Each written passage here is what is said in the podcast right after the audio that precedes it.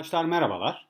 Bu videoda sizlere daha iyi anahtar kelime araştırması yapabilmemiz ve daha iyi içerikler oluşturabilmemiz, aynı zamanda da daha iyi bir web sitesi nasıl yapmamız gerektiği ile ilgili semantik SEO'dan semantik SEO'yu nasıl kullanabiliriz, semantik SEO'nun ne olduğunu ve semantik SEO'ya göre web sayfalarımızı nasıl optimize ederiz bunlardan bahsedeceğim.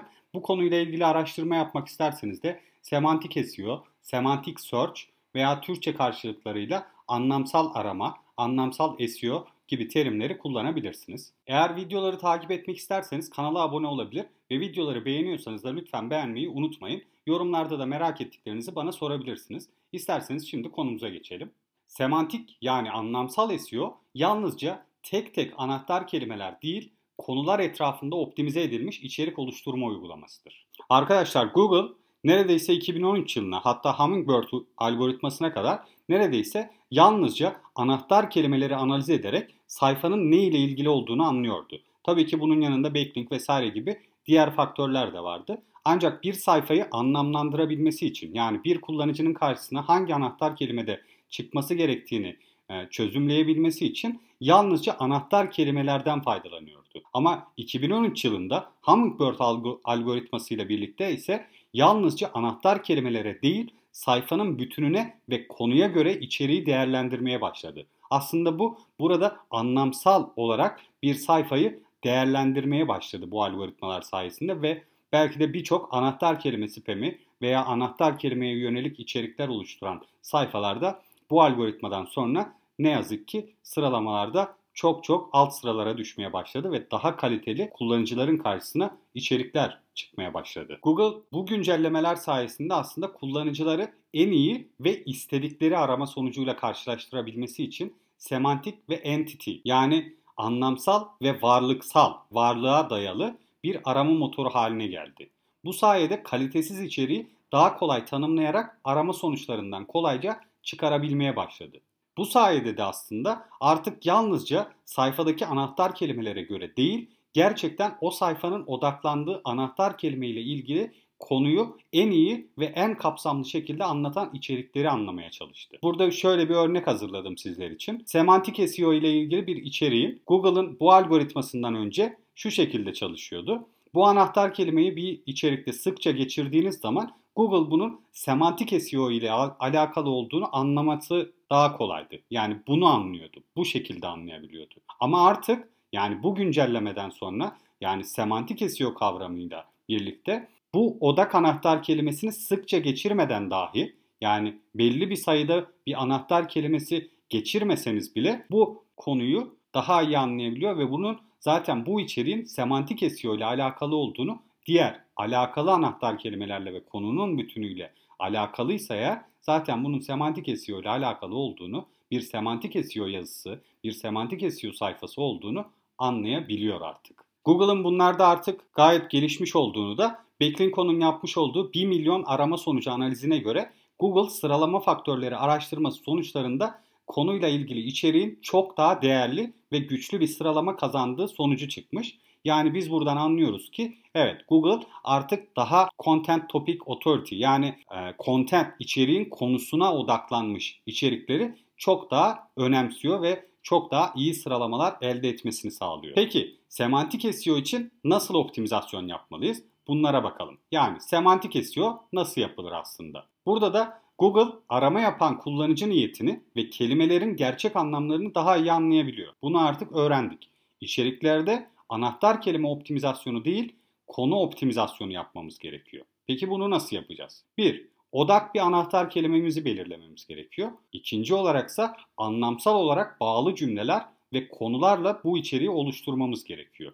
Son olaraksa içeriği hem anlamsal hem de odak anahtar kelime etrafında olabilecek en kapsamlı şekilde hazırlamamız gerekiyor. Semantik SEO kullanıcıların sorularını en iyi ve kapsamlı şekilde yanıtlayan içeriği oluşturmaktır aslında. Bunu tamamen basit bir şekilde böyle tanımlayabiliriz. Kullanıcı arama niyetiyle ilgili olan videomu da eğer izlemediyseniz o videoyu da şu an kartlarda çıkan videolardan izleyebilirsiniz. Kullanıcılar tarafından yapılan aramaların %80'i bilgi almak amaçlıdır. Bundan bahsetmiştik bu videoda.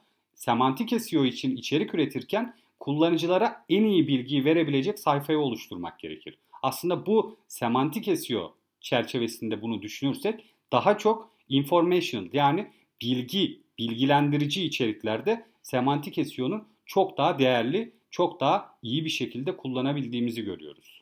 Peki semantik SEO uyumlu bir içerik oluştururken anahtar kelimelerimizle diğer veya anlamsal olarak benzer ve içeriğimizde kullanabileceğimiz anahtar kelimeleri nasıl keşfedebiliriz? Anahtar kelime videomu, anahtar kelime araştırması videomu eğer izlemediyseniz onu da lütfen izlemenizi tavsiye ediyorum. Ancak burada da bazı en azından birkaç kısmı burada özet olarak sizlere paylaşacağım. Öncelikle Google'daki ilgili aramalar bölümünü kullanabiliriz.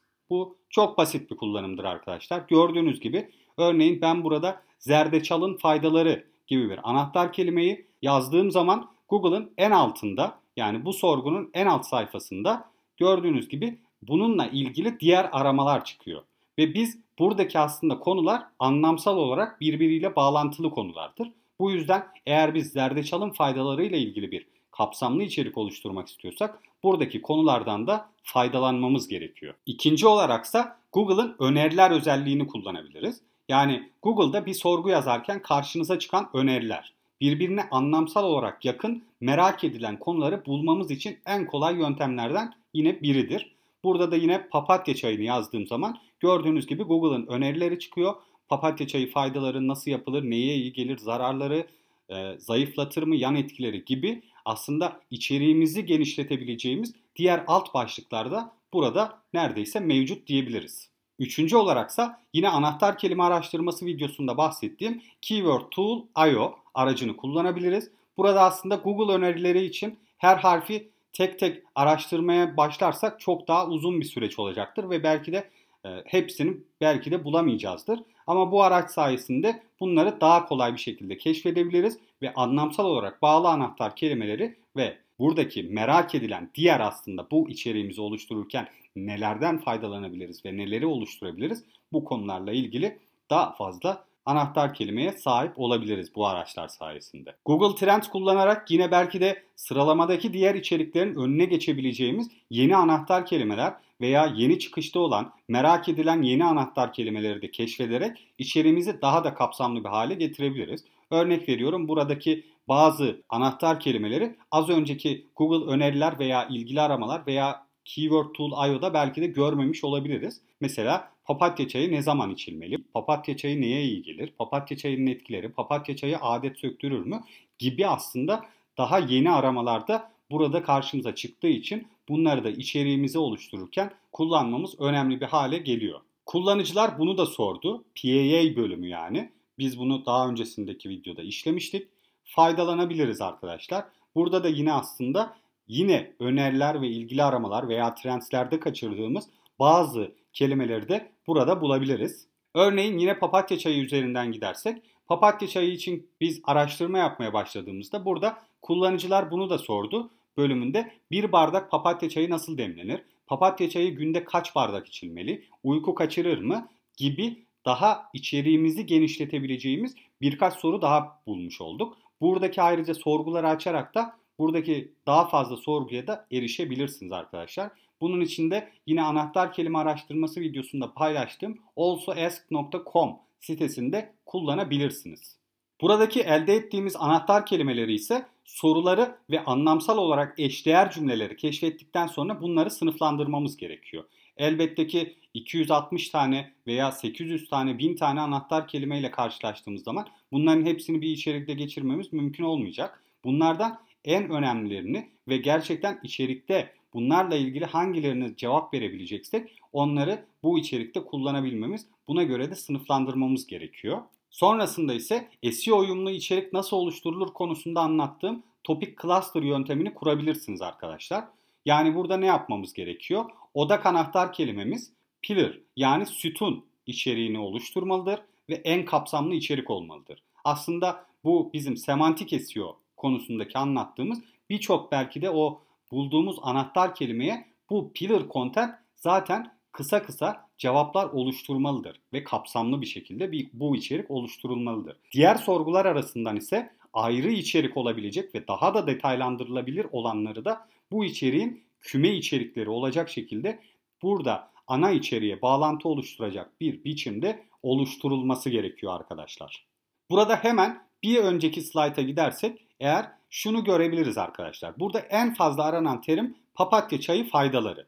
Papatya çayı faydalarına göre biz bir içerik oluşturduğumuz zaman evet burada papatya çayı nasıl yapılır, neye iyi gelir, zararları, faydası vesaire gibi kelimeleri kullanabiliriz. Aynı zamanda diğer anahtar kelimelerimizde ve bunlarla ilgili bu içerik içerisinde bölümlerimiz yani alt başlıklarımız ol- olabilir. Ancak mesela burada papatya çayı neye iyi gelir? 2900 gibi bir arama hacmine sahip. Yani papatya çayının neye iyi geldiğini, hangi hastalıkları vesaireleri nasıl iyileştirdiğini belki de bunlarla ilgili de daha kapsamlı bir içerik oluşturabiliriz. Çünkü gerçekten aranma hacmi buna uygun ve daha kapsamlı hale getirebileceğimiz bir konu olduğunu buradan çıkarım yapabiliriz arkadaşlar. Bunu da bir küme içerik olarak yine ana içeriğimize yani papatya çayının faydaları içeriğine belki de bunu bağlayabiliriz. Bunun gibi farklı farklı stratejiler ve benzer stratejiler üretebilirsiniz. Google'ın yalnızca anahtar kelime odaklı olarak yani semantik ve entiteye dayalı bir arama motoru olmadığı dönemlerde her anahtar kelime varyasyonu için farklı farklı sayfalar üretilirdi arkadaşlar. Yani bu şunun gibi aslında en iyi filmler Netflix için farklı bir sayfa üretilirken en iyi filmler Netflix 2020, 2019, 2021, 2005 gibi farklı aslında farklı seneler için farklı sayfalar, farklı anahtar kelimeler için farklı sayfalar üretilirdi. Ancak artık Google bunun daha iyi bir şekilde anlayabildiği için yani biz en iyi filmler Netflix aramasında zaten en son en son güncellenen ve en kapsamlı içeriği görebiliyoruz. Burada da mesela örnek veriyorum en iyi filmler Netflix 2021 bir arama sorgusu yani bir anahtar kelime olabilir. Ancak biz bunu içeriğimizde bu şekilde geçiremeyiz. Yani çünkü buradaki anlamsız bir dizilimdir. Ancak Google zaten bunun 2021'de Netflix'teki en iyi filmler anahtar kelimesinin bir varyasyonu olduğunu anlayabiliyor ve bu sorguyla ilişkilendirebiliyor. Yani siz belki de içeriğinizde hiç en iyi filmler Netflix 2021 kelimesini geçirmeseniz bile bu anahtar kelimede ilk sıralara ulaşabilirsiniz. Bu yüzden en iyi filmler Netflix gibi anlamsız kullanımlardan kaçınmalısınız ve doğal bir dil kullanarak konu olarak bu kelimelere odaklanmalısınız arkadaşlar. Sizlere burada yaptığım bir örnek çalışmayı anlatacağım. Kapsamlı içerik tüm odak anahtar kelimenizin birçok varyasyonu için sıralama kazanır arkadaşlar. Bu da o kelimeden daha fazla aslında trafik almanızı sağlar. Yani bir içeriğin maksimum sayıda anahtar kelimede sıralanması anahtar kelime hacminden bağımsız olarak çok daha fazla ve kaliteli trafik kazandırabilir. Burada mesela ana anahtar kelimesinin İskandinav mitolojisi ve tanrıları olan içeriklere baktığımız zaman arkadaşlar bizim yaptığımız İskandinav mitolojisi tanrıları tam 80 anahtar kelimede sıralanıyor ve 712 trafik kazanıyor. Ancak diğer İskandinav mitolojisi ve tanrıları anahtar kelimesine odaklanan içerikler daha az kelimelerde sıralanıyor ve bizden neredeyse çok çok daha az, neredeyse 10 kat daha az trafik alıyor arkadaşlar. Gördüğünüz gibi buradaki bir tanesi 15. En son sırada 10. sırada çıkan içerik 15 anahtar kelimede sıralanıyor. İskandinav mitolojisi tanrıları konusunda ve 21 trafik kazanıyormuş. Bir diğeri ise 18 anahtar kelimede sıralanıyor ve 70 trafik kazanıyor. Bir diğeri yani bize en yakın olan 67 anahtar kelimede sıralanıyor ancak 171 trafik kazanırken biz 80 anahtar kelimede sıralanıyor ve 712 trafik kazanıyoruz arkadaşlar.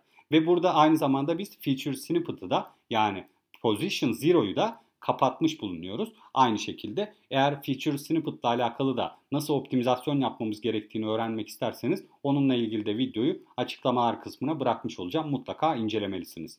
Yani burada arkadaşlar semantik SEO gerçekten kapsamlı bir içerik üretirseniz o anahtar kelimeden belki de çok daha fazla yani 500, 700 hacmi bulunan bir anahtar kelimeden 712 trafik bile kazanabilirsiniz. Yani bundan daha fazla trafik kazanabilirsiniz arkadaşlar. Çünkü gördüğünüz gibi 80 farklı anahtar kelimeden bu içeriğimiz trafik kazanıyor. Son olaraksa semantik SEO için yine sitenizi semantik HTML ile yapılandırmanızda işinize yarayacaktır. Semantik HTML arama motorlarının sitedeki bölümleri daha kolay anlamasını sağlıyor arkadaşlar. Yani header bölümünü daha kolay anlıyor. E, article bölümünün article olduğunu daha kolay anlıyor. Footer bölümünü vesaire. Örneğin ben burada bir tane kısaca örnek vermek istedim. Örneğin yazar profilleri, tarihleri vesaire arama motorlarının hızlıca anlaması için S-Site etiketi kullanılıyor arkadaşlar. Bunlardan da faydalanabilirsiniz. Sizlere de böyle bir semantik HTML örneği ve olmayan, semantik olmayan HTML yapısıyla ilgili iki tane de örnek paylaşmak istedim. Eğer bu konularla ilgiliyseniz bunların kaynaklarını ben açıklama linkine bırakıyorum. Mutlaka incelemenizi tavsiye ederim arkadaşlar. Bu şekilde de videonun sonuna gelmiş olduk. Eğer videoyu beğendiyseniz lütfen beğenmeyi unutmayın. Videoları takip etmek için de kanala abone olmalısınız. Şimdiden herkese teşekkür ediyorum. Hoşçakalın, iyi çalışmalar.